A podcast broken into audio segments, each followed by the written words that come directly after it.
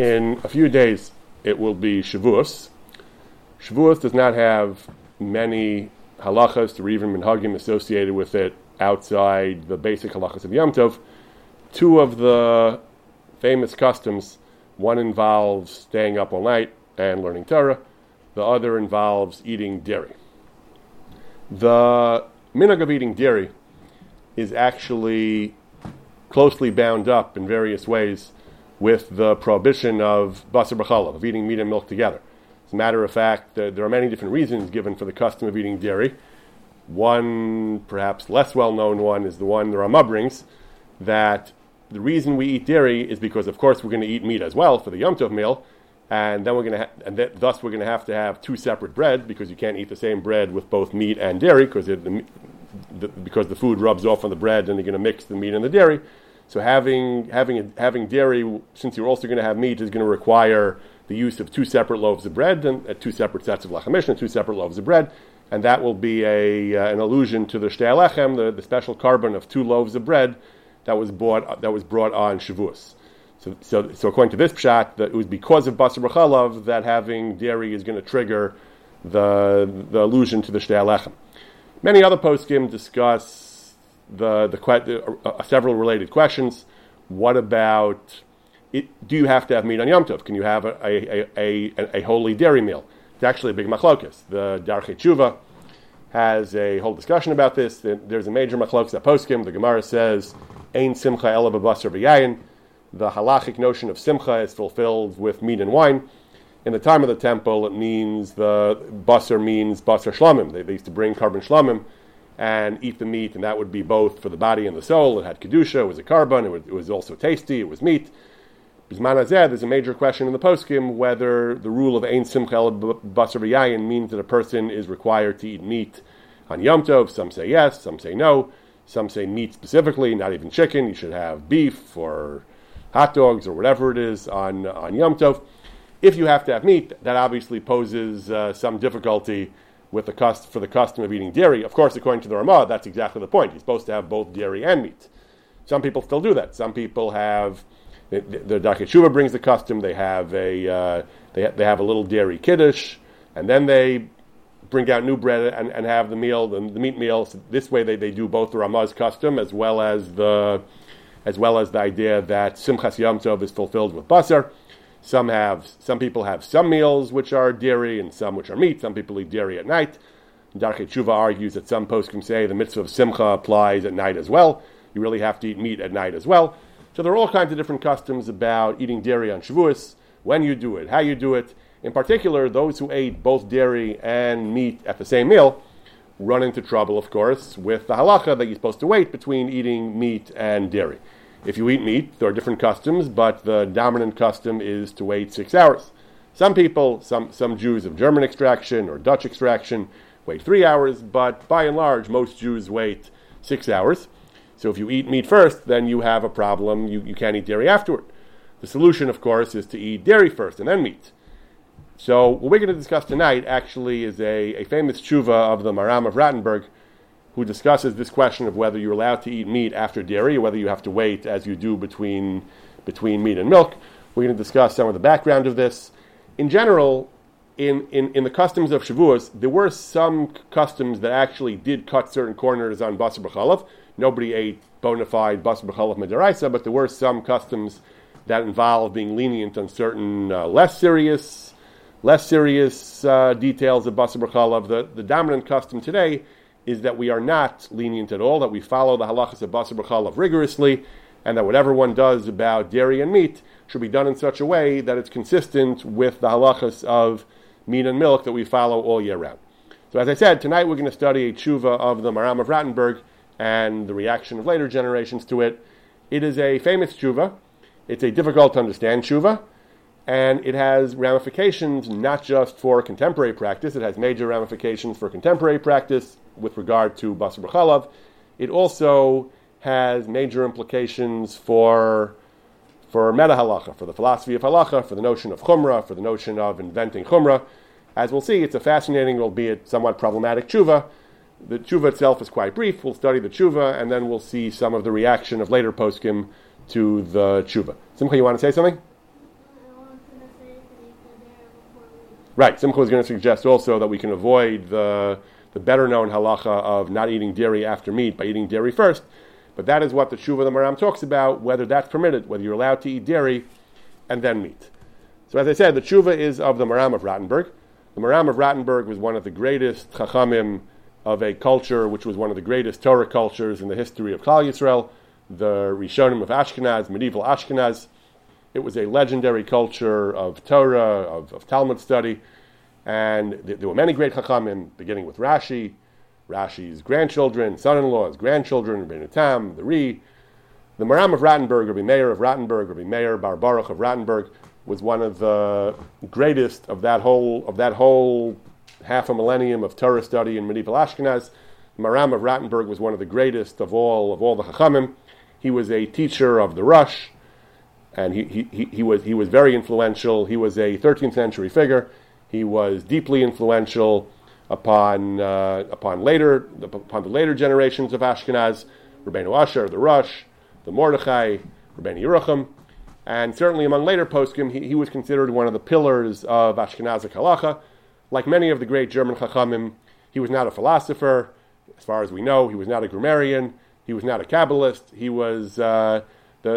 Many of the great Chachmei Ashkenaz, they lived, they breathed, they dreamed Torah, they dreamed Talmud.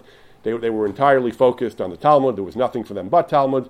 And the Maram was an outstanding example of this genre of Talmud Chacham. He was a profoundly influential scholar who's. It's actually interesting. We don't really have Sfarim written by the Maram himself. We have a small work on the Masorah, on Chumash that they discovered from him. Most of what we have from the Maram of Rattenberg are his responsa. For many years, his responsa were not collected as a primary source for halachas. For many years, most of the Maram's Torah was known through his students. The Rush frequently cites him, the Mordechai, the Agos Amanios, the Agos Hashri. He was cited frequently in other German sources. Over the years, more and more of the actual responsa, the primary Torah that he wrote, have been discovered and published. So by now, there are at least a half dozen different collections of responsa of the Maram. The one we're going to study tonight is from one of the oldest and most classic of the collections, and that is the one known as Tfus Prague, the Prague edition. No actual connection to Prague, except that it was printed in Prague. This is one of the earliest, first published and classic collections of responsa of the Maram. As I always point out, everything we've seen from the Maram in other Rishonim has pretty much eventually been found in the Tshuvas. It seems that back then, Torah was transmitted primarily through the written word. There's very little of, I heard verbally from someone.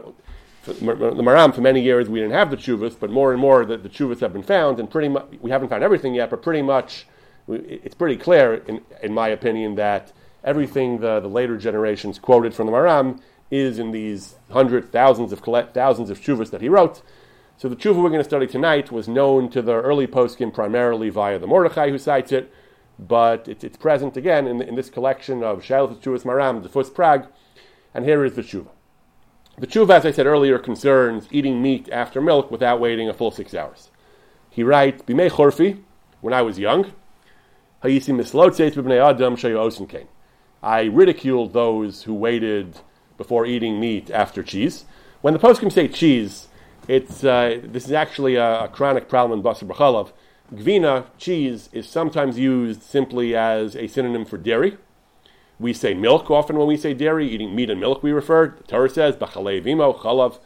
So in the Gemara and the Rishonim, the poskim, they frequently use the word gvina when they mean dairy in general. Sometimes, however, we'll discuss this later tonight, when they say gvina, they specifically mean cheese. And that's something important to keep in mind as we go through this topic. There were some people, he said, who used to wait after eating cheese before they ate meat. I would make fun of them, he says. I ridicule them. I thought this was heresy. The Talmud is very clear. You need to wait between meat and milk. How long you have to wait is not so clear, but the Talmud is very clear that you need to wait between meat and milk. But the Talmud makes it very clear you do not need to wait between milk and meat. You have to wash your hands, and you have to clean out your mouth, and other things you have to do, but you do not need to wait between milk and meat. Says the Maram. As I said, the Maram was Mr. Talmud, basically. The Maram had basically no patience, no use for anything beyond the Talmud.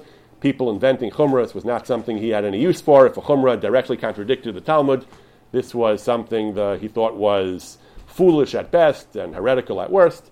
So the Maram said, when I was young, I thought this practice was unacceptable and ridiculous. Ad shepam achas, misuda l'suda, once, the Maram says, after a while had elapsed, I finished one meal and I was up to the next meal, matzasi gvina ben shinai. I was about to eat meat, I did eat meat, I was about to eat meat, and I found there was cheese still stuck in my teeth. So I realized that these people are not so foolish afterwards. There is a really credible concern that the cheese will be stuck in your mouth for a while, and if you then eat meat, you may come to a problematic admixture of basar b'chalaf. Gozarti lahachmer al atzmi, so I established a rule, a gzera for myself, b'basar achar gvina, that I would wait before eating meat after cheese, k'mo gvina achar basar. I would wait the same amount of time, I would do the same separation for meat after cheese than for cheese after meat. What about my concern that the Talmud says it's not a problem? In my older and wiser period, he says, I no longer consider this to be disagreeing with the Talmud. It's not like adding to the Talmud, which is also problematic. We don't add to the Talmud either. And the reason why is, he says, because the Talmud itself has precedent for this. The Perikal HaBasar in Maseches Chulin and the Sugyas of Basar B'Chalav, the Gemara says, Analaha Milsa Kechala Bar Chamra. One of the sages of the Talmud said, my conduct in the area of Basar B'Chalav is like vinegar vis-a-vis wine when compared to my father. My father was much more meticulous about Basar B'Chalav. I am much less meticulous. How so? My father, if he ate meat today, he would not eat dairy until the following day. A full 24 hours, a full day would have to pass before he would eat dairy. Poskim actually discuss whether this is a chumrah that someone can adopt, a legitimate chumrah or not, certainly not the halacha. However, he said, I'm not so strict. For me, ben suda l'suda is enough. I wait simply, whatever it is, 6 hours, whatever the share is. I don't wait till the next day. Says the Maram, you see, the chol chad matzi lachmurei anafshe lasas mishmeres. His father was more strict. Obviously, the Ikra din is, we paskin, you don't need to wait till the next day. His father did wait till the next day. How could his father do that? Isn't that kemosif ala Talmud? Isn't that something which is going against the halacha? Says the Maram, apparently, what I said originally may not have been so correct. Apparently, it's not so bad, at least in this area, to add to the Talmud. Everyone, individuals, are allowed to add stringencies for themselves, latzos mishmeres, to make a kind of gzera. However, the Maram says, basar of ani mekel. I'm not so strict about chicken. I will eat chicken, I will eat fowl, poultry, within 6 hours after cheese. Kivan de basar of gvina nechalin ba'afkarin. The Gemara in that sugya says that basar of, poultry, is more lenient than meat, perhaps because poultry is only asur midrabanan. Whatever the reason is, the Gemara says that with regard to certain questions about what you have to do between cheese and meat, washing your hands and washing your mouth and so on, the Gemara says, Nachalan ba'afkarin. It's a complicated sugya, we're not going to get into it, but in certain ways the Gemara says that basar of is more lenient, and therefore with regard to waiting after cheese, I'm more lenient about of, and I don't wait the full 6 hours after, I don't wait the full share after cheese. So this is the end of the tshuva, V'shalom Meir Bar Baruch, Zichron Levracha L'chai Olam Haba.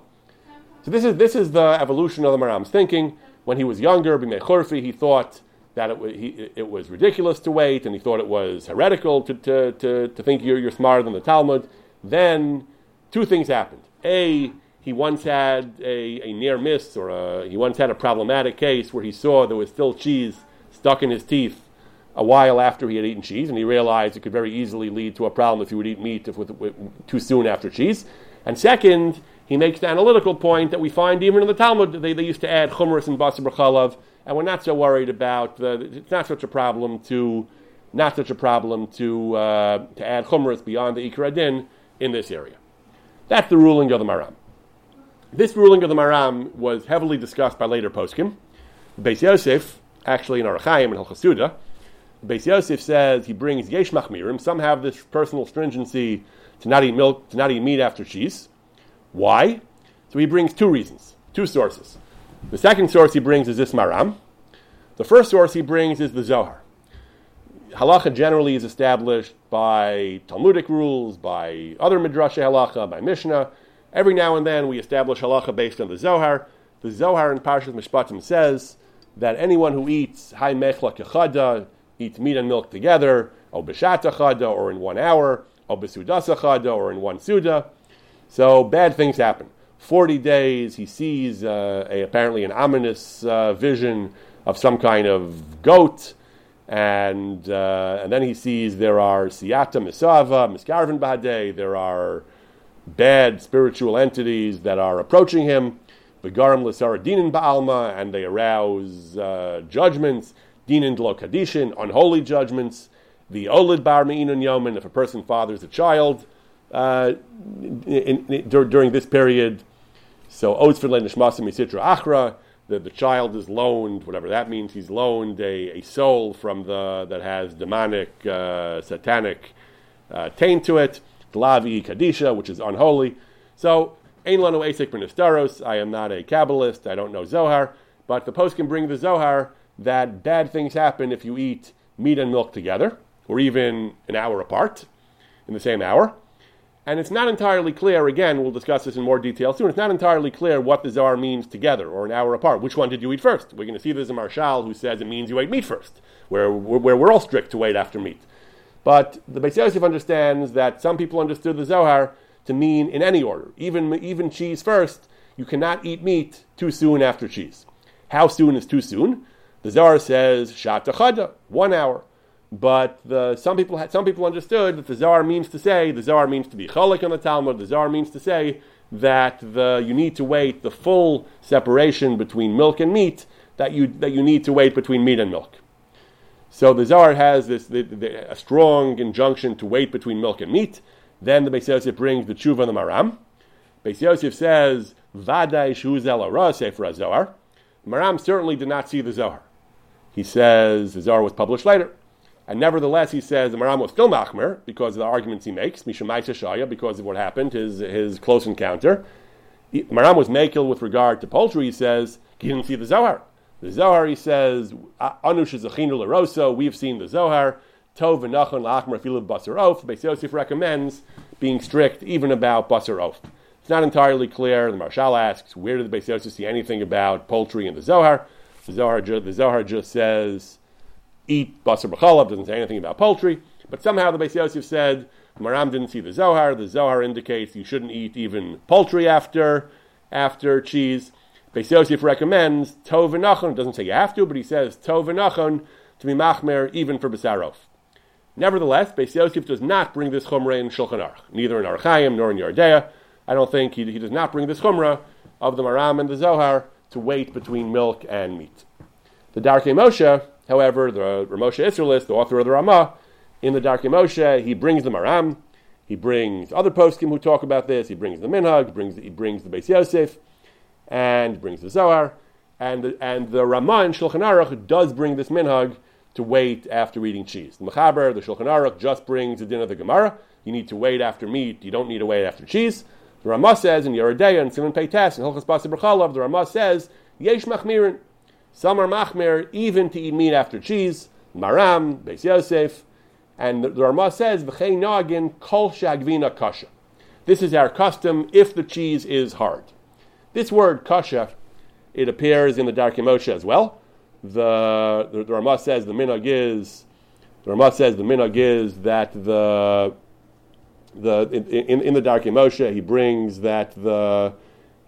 from the Isser V'Heter that if it's Gvina Yeshana, if it's old cheese then we wait.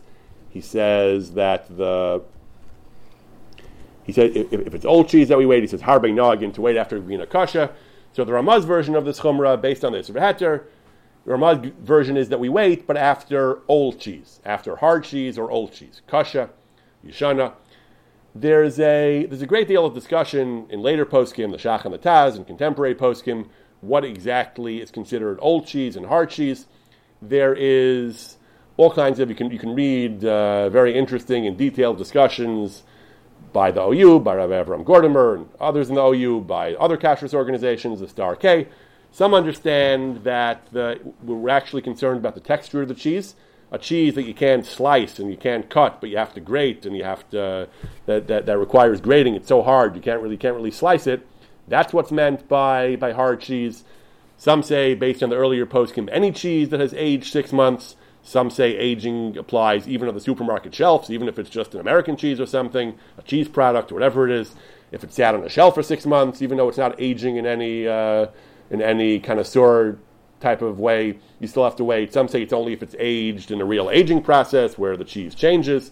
But whatever it is, you can read all kinds of interesting discussions about exactly what kind of cheese is considered hard cheese. But we are machmer for this. We B'nai Ashkenaz, I can't speak for the Sfardim, but we B'nai Ashkenaz are actually machmer for this chumrah. We do actually wait. And generally the poskim say it's not 1 hour. The minhag is that we wait 6 hours. We wait whatever we wait for between meat and milk. If you wait 6 hours for meat and milk, you wait 6 hours between soft cheese and hard cheese, between hard cheese and meat, not soft cheese, but between hard cheese and meat, you wait the same 6 hours as you do between meat and milk. Rabbi Avraham Gordimer for the OU, for example, has an updated list, May 2nd, 2022. He has a list of several dozen types of cheeses and which kinds require waiting. I don't even know what most of these are. I'm not really a cheese person, but some of the ones that need waiting, he says, include, for example, Monterey Jack Foreign Market, Monterey Jack Dry, Parmesan. So there are various cheeses that in the opinions of the experts are considered hard cheeses, and you have to wait 6 hours between that. Assuming you wait 6 hours for meat and milk, you have to wait 6 hours between that cheese and meat. There actually is a machlokas poskim. I heard a piece of Hatshir where someone brought cheeses to Shmuel Kamenetsky, and he said that you weren't in Europe. Hard cheese is really, you can't cut it with a knife, even all these hard cheeses. He said there's like no hard cheese in America. My wife is quoting an opinion of Shmuel Kamenetsky that he said that we don't know in America, we don't know what a proper European hard cheese is. We don't have any hard cheese in America. Hard cheese means it's so hard you can't even use a knife. But in the opinion of other kashrus agencies, they're stricter, and they say that even if you can cut it, if it can really only be grated rather than sliced, then according to one opinion, they say it's so brittle that it shreds or grates when cut, and you can't slice it. The vast majority do not fit into this category. Parmesan is the only common cheese that meets the narrow definition. Other posts can say 6 months. The OU says a third group is that it has to be aged for 6 months to attain a proper, very firm texture.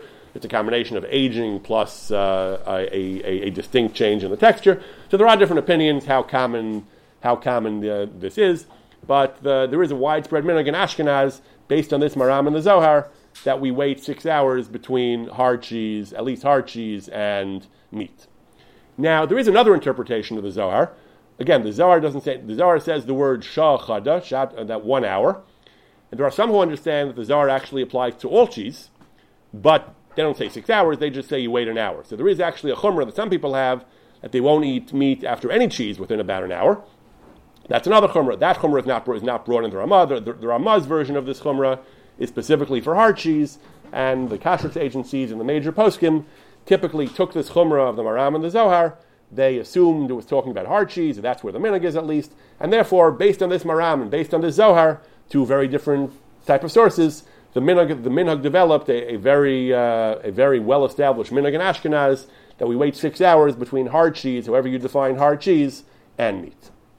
Now returning to the Maram itself. So the Maram himself said originally he thought this was minus, he thought this was litzanos, and then he changed his mind and he thought it was a good idea to make this chumrah. So what happened? Well, what exactly was the Maram's change of heart? And philosophically speaking, what changed? Are you allowed to add chumras to the Gemara? You're not allowed to add chumras to the Gemara. What exactly was the Maram's position? What did he think originally? What did he think at the end? How do we understand the real issue at stake in this Maram? So the Marshal is not happy with the Maram. The Marshal writes about this Maram. He says, unlike the Beis Yosef and the Ramah who accept it, the Marshal writes, you're not allowed to be machmer for... He's not upset at the Maram, but he limits the Maram very, very drastically. He says the Maram's initial position, that it's minus, that it's litzanos, to add stringencies to the Gemara, the Maram never retreated from that position. Maram holds that in general, to make up your own chumras where the Gemara is lenient is wrong. We have no right to do that. In general, the Marshal Paskins, if someone decides he wants to be stringent and add a chumra to the Gemara, he wants to be holier than the Pope, so to speak, to use a somewhat irreverent expression, if someone wants to be frummer than the Gemara, you're not allowed to do that. It's wrong. What about the Maram? What was the Maram's thought process? So he says the Maram was only allowed to do this because he himself had a close encounter. If the Maram himself personally saw he ran into trouble, he was allowed to adopt the chumrah for himself. The Maram never says he encourages chumrah for other people. He said he made a gzeira for himself. The Maram says that the Maram says gozarti lahachmir al atzmi. I made a personal stringency. He never said he recommended it for anybody else. Marshal says he was only allowed to make it for himself. The Marshal says the Maram kept his initial assumption that you're not allowed to add in general chumras to the Gemara. He himself added the chumra because he himself saw that he once had a problem. So that's how the Marshal paskins.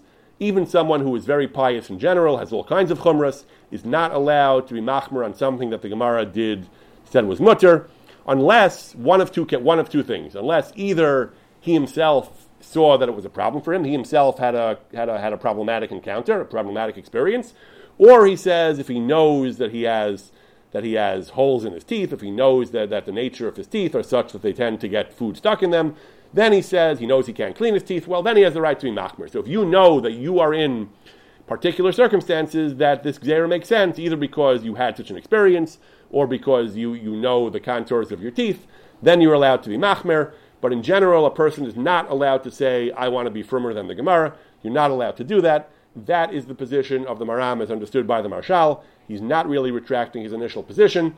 He's only saying that if you have particular circumstances, you can be machmer, but in general, it is illegitimate to add chumras to the Gemara.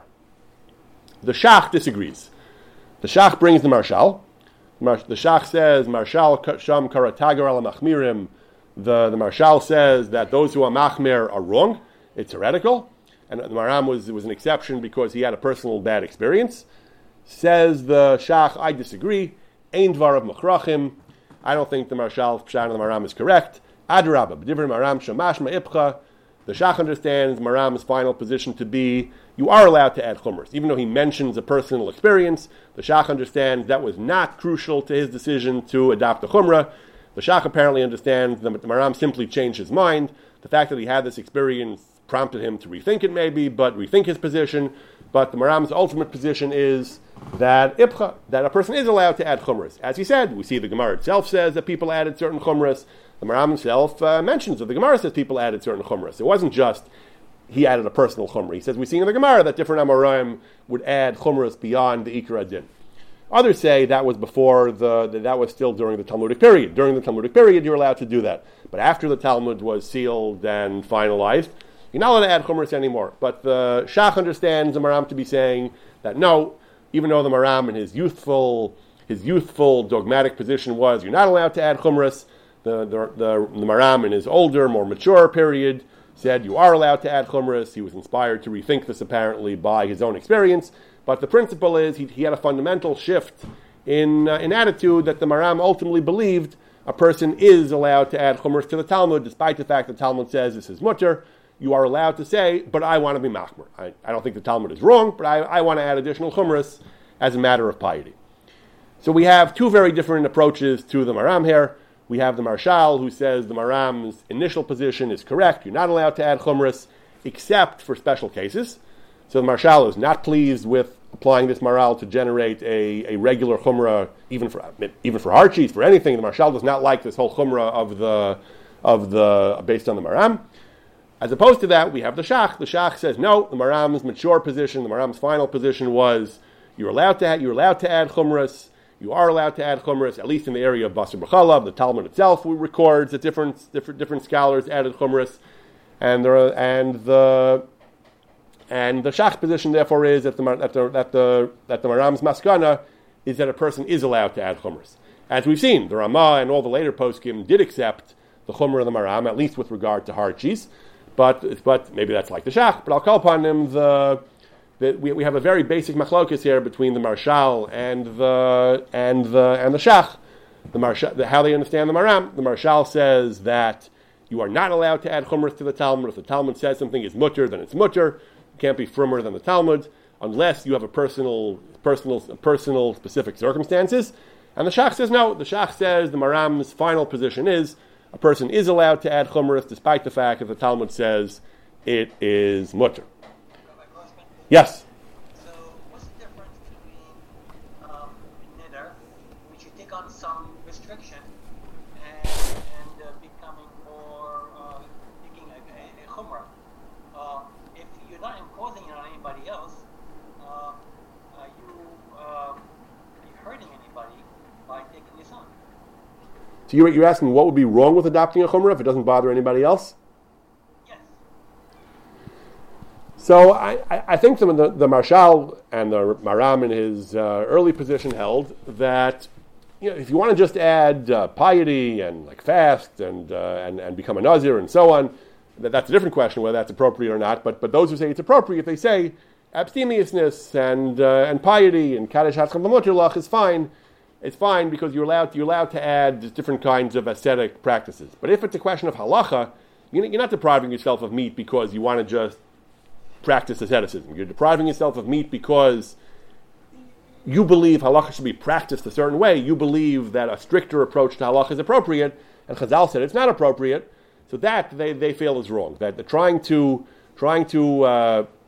implement halacha in ways which are different from the. Even though you're not hurting anybody, even though you're not violating any halacha, you're not hurting anybody. But if it's within the sphere of halacha, if you're practicing halacha in a if you're practicing halacha in a way different from Chazal were, that's wrong. You're supposed to follow the halacha as it says. You're not supposed to just say, I want to add chumras. I remember... Is there a thought also, Rabbi, that you're supposed to enjoy this world, and if you're putting yourself restrictions, you are reducing that particular responsibility for also being part of the world? Yes, so the question is there also a Jewish value to enjoying the world, and is there also an argument that unnecessary self-deprivation is wrong? The answer is yes. The answer is this is a major discussion in the Talmud, in Bava Kama, in Tanis, whether even a Nazir, the Torah has a whole parsha about a Nazir, we're going to read it in a few weeks. The Torah has an entire parsha about a Nazir. The Talmud brings conflicting opinions as to whether the Nazir is considered holy, Kadosh Yeh Gadol Pera, as the Torah says, because he's abstaining from permitted pleasures, so he's a holy man, or is he a Chote? He brings a Karban Chatas, and one opinion is that unnecessary self-deprivation is usher. You're not allowed to deprive yourself of things for no reason. How we paskin is also not clear. The Rambam seems to paskin that if you deprive yourself of something unnecessarily, you're actually a chotek. Some achronim, the Vilna Gaon and Moshe Feinstein, understand the Rambam differently, but there is a major opinion in the Talmud that if someone imposes upon himself unnecessary asceticism, that's wrong, and that's considered a chet, because Hashem wants you to have hana from the world as permitted by the halacha. So that would be another dimension to this machlokas, that if you deprive yourself of something unnecessarily, maybe you get into this question of tziratzum v'nayayin. Arguably, this is not really quite that level, because it's one thing to say I'm not going to drink wine for weeks at a time. I'm going to fast for a day at a time. Just to say I'll wait before eating meat another few hours, I can eat meat later, I can eat other foods now. It's not necessarily, in most cases, it's not a huge deprivation. It's a mild inconvenience to your schedule. Yeah, there are always going to be some cases where it means you'll go hungry, or it means you have nothing else to eat. But in general, this is not a huge amount of deprivation. So I don't know if Poskim would say here that comes into play. But yes, there definitely is a Jewish value. It's a controversial Jewish value. It's debated, but there definitely is a major school of thought within Judaism that says that unnecessary deprivation is wrong. So we have this machlokus between the Marshal and the Shach, and it's really a machlokus between the Maram in his early period, and maybe the Maram may or may not have changed his mind, whether it's appropriate to just go around adding chumras where the Gemara says something is mutter, whether it's appropriate to just add chumras or not. So later, Acharonim discuss this as well. They discuss they try to reconcile the conflicting stages in the Maram's thought. The Chida in Birkei Yosef brings something from the Tshuvas Divrei Yosef, who makes an interesting chiluk. He says that the Maram's objection to what he called minus, what he said was worthy of mockery, was where somebody adopted a chumrah and thinks it's Ikar Din, thinks he's doing it B'taras Din. If someone is confused about the halacha, if someone is not properly articulating what's halacha and what's chumrah, that's what the Maram was upset about. But if someone understands this is Mutter Medina and is making a Geder, that's okay. So the Maram is really only criticizing those who confuse the question of Din and Chumrah. I'm not so sure how easily that reads into the Maram, but that's what the Divrei Yosef says. The real concern is with the confusion of Din and Chumrah, but if you fully understand it's a Chumrah, that's fine. That's a famous idea of Chazal that's what happened at the Eitz Hadas. That Hashem said, "Don't eat from the Eitz Hadas." Adam told Chava, "Don't touch it." Chava reported to the Nachash, "You're not supposed to touch the Eitz Hadas," and the Nachash pushed her against it, and nothing happened. And he said, "You see, it's harmless. Nothing happens if you touch it. You might as well eat it also." And that's what led to her eating it. This is an idea we find in Chazal, we find in the Torah, that confusion between what's Meikra Din and what's Exera can lead to problems. Rav Yehuda Herzl Henkin is very much opposed to this. He's very concerned about this. He argues strenuously that it's crucial for poskim to be careful when they write halachic works to distinguish between din and chumrah, and even good chumrah, but distinguish what's absolutely asur, what's recommended chumrah, what's a hider. He says his grandfather, Rav Yosef Eliyahu Henkin, the great posik in New York, was very upset about certain Sfarim that just mixed everything together and didn't properly distinguish between Din and Chumrah and Hidr and so on. I'll call upon him. So that's how the Divrei Yosef understands the Maram, that it's perfectly fine to add Chumras, but you should not, as long as you make sure to clearly distinguish between them and the Din. The truth is, this basic point of contention here between the Shach and the Marshal is really something that manifests itself in many other areas of halacha as well. There's a famous Yerushalmi. The Yerushalmi says, "Hapatur min hadavar v'osehu nikra hedyot." Someone who is exempt from a certain thing, from a mitzvah, and does it anyway, is called a hedyot. One place the Yerushalmi says this is about sukkah. It says, if you're sitting in the sukkah and it rains, you're patur from sukkah, you can go inside. If someone insists on sitting in the sukkah even though it's raining, he wants to be pious, he wants to be frum, then we don't say he's a chassid, we don't say he's doing l'fnei mishuras hadin. On the contrary, we say he's a hedyot.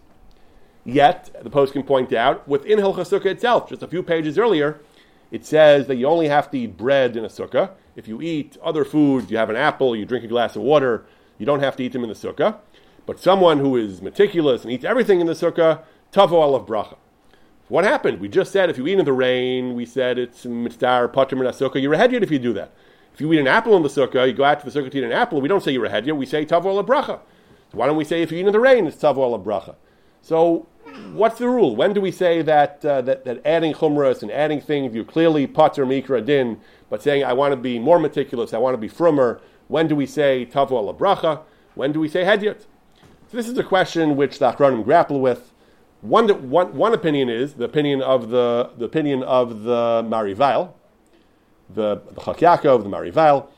They say that there's nothing wrong with adding chumras. Someone wants to add a chumrah, wants to add a hiddur, even if the halacha is 100% clear that it's mutter, that he's pater, you're allowed to add chumras. You're allowed to do what you want. The only reason we say that sitting in the rain is a hedyot is because sitting in the rain makes you miserable. The Torah says, drachei darchei noam. The halacha is supposed to be pleasant. The halacha is supposed to be attractive. Doing something unnatural, doing something perverse, sitting in the rain, that runs counter to the ethos of the Torah, so that's called hedyot. But just going to the sukkah to eat an apple, what's the big deal? You picked yourself up and you went to the sukkah to eat an apple, so that's great. Tavo ala bracha. When it comes to sitting in the rain, first of all, drachei darchei noam, it's against the spirit of the Torah. Second, on Yom Tov, you're supposed to be happy. You're not supposed to be all wet and soggy on Yom Tov. That's why it's a hedyot. But ba'alma, we say good. It's good to have chumras. The other achronim have other chilukim. The Bikur Yaakov, Rabbi Yaakov Edlinger, says that if you're patur while you're eating your patur, that's a hedyot. Right now you're patur. What are you eating? You're doing something that's pointless. However, he says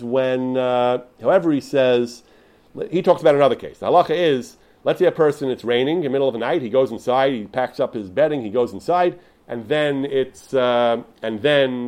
sky clears. It's 3:00 in the morning, now it's a beautiful moonlit night. Or not moonlit nights, should he go back to the sukkah? The halacha is your patur because it would be a tircha, it would be a hassle to go back to the sukkah. There it says if you go, you get a mitzvah. Why? Because there, once you're in the sukkah, you'll enjoy it. The hassle is before the mitzvah, schlepping down to the sukkah. Once you're in the sukkah, you'll be fine. That's why it's tavo l'bracha. That's why it's a good thing to do. But if while you're in the sukkah it's raining, then we say that's a hedyot. He says taking yourself down to the sukkah is like water. It's like while you're in the sukkah, you'll be getting a mitzvah. The Chidah has another chiluk. The Chidah says that the Chidah makes another distinction. He says that when do we say nikra hedyot? He says that's benavdin l'makom, something like doing a mitzvah benavdin l'makom where there's no point in doing it. Why would you bother to do it? He says. When it comes to mitzvah benavdin l'chaveira, when it comes to benefiting your fellow Jew, and you go beyond the letter of the law, that's great. That's l'fnei mishuras hadin. No one's going to call you a hedyot for being extra nice to your friend. No one's going to say, you know, I'm putter, but if I pay you money anyway, if I give you an extra smile, and if I help you out, I'm a hedyot. Of course not. When it comes to benavdin l'chaveiro, you're certainly not a hedyot. When it comes to God, God doesn't need, I guess the svara is, God doesn't need your mitzvahs. And if he tells you you're putter, then you're putter. So what's the point of doing it? So we have all these different distinctions when you're a hedyot and when you're a chassid, when we say tavo l'bracha. At the end of the day, it's not entirely clear what the rules really are. We have all these conflicting sources. Sometimes we say nikra hedyot, sometimes we say tavo l'bracha. I'll just conclude with one final machlokas, a very interesting machlokas, which I've never really seen anyone discuss, is that there is an interesting machlokas between the Ravad and the Ramban. This year is Shemitah. The halacha is that Shemitah, besides all the agricultural halachas, there's the halacha that Shemitah involves a cancellation of debts. If someone owes money and Shemitah comes, then the debt is canceled. Now, there's machlokas poskim whether Shemitah is noeg b'zman hazeh, whether all Shemitah is noeg b'zman hazeh, whether Shemitah's ksafim is noeg b'zman hazeh. We obviously are machmer. We do try to be machmer, certainly for Shemitah's karka, even for Shemitah's ksafim, according to some poskim. We try to be machmer that Shemitah's Ksafim actually applies b'zman hazeh, but it's actually a machlokus. And the Ravad maintains that Shemitah's Ksafim does not apply b'zman hazeh. In the period of the exile, Shemitah's Ksafim does not apply, not midoraisa, not even midrabanan. According to the Ravad says, according to one approach at least, Shemitah's Ksafim does not even apply midrabanan.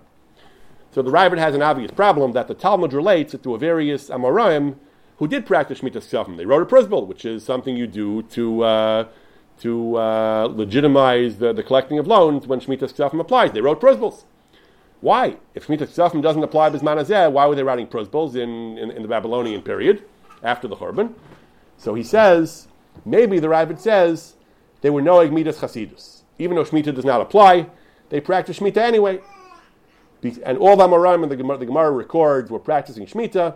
That was really Shemitah does not apply, not midoraisa, not even midrabanan, and they were doing this as a midas chasidus. Says the Ramban, Misha Omer midas chasidus haiselahem, someone who says that the Amoraim were conducting themselves as a midas chasidus, that's wrong, he says. Why? Because someone who does something which halachas you don't have to do is not a chassid, he's a hedyot. The Yerushalmi says, if you're not mitzuva b'davar and you do it, you're called a hedyot. So the Ramban says it would make no sense to practice Shemitah if it was pater, you'd just be a hedyot, you wouldn't be a chassid. Even though we just mentioned the Chidah, who says when it comes to benavdin l'chaveiro that we don't say hedyot. Maybe that would be true if you actually were mochel the chov in Shemitah. If you just write a prosbul and collect the chov anyway, then you're not exactly doing any favor for your friend. You're just going through the ritual act of writing a prosbul. So the Ramban says you're not a chassid, you're a hedyot. If it would really be true that Shemitah did not apply b'zman hazeh, therefore, it's only midas chasidus. That makes no sense. There's no such thing as a midas chasidus if you're pater meikar adin.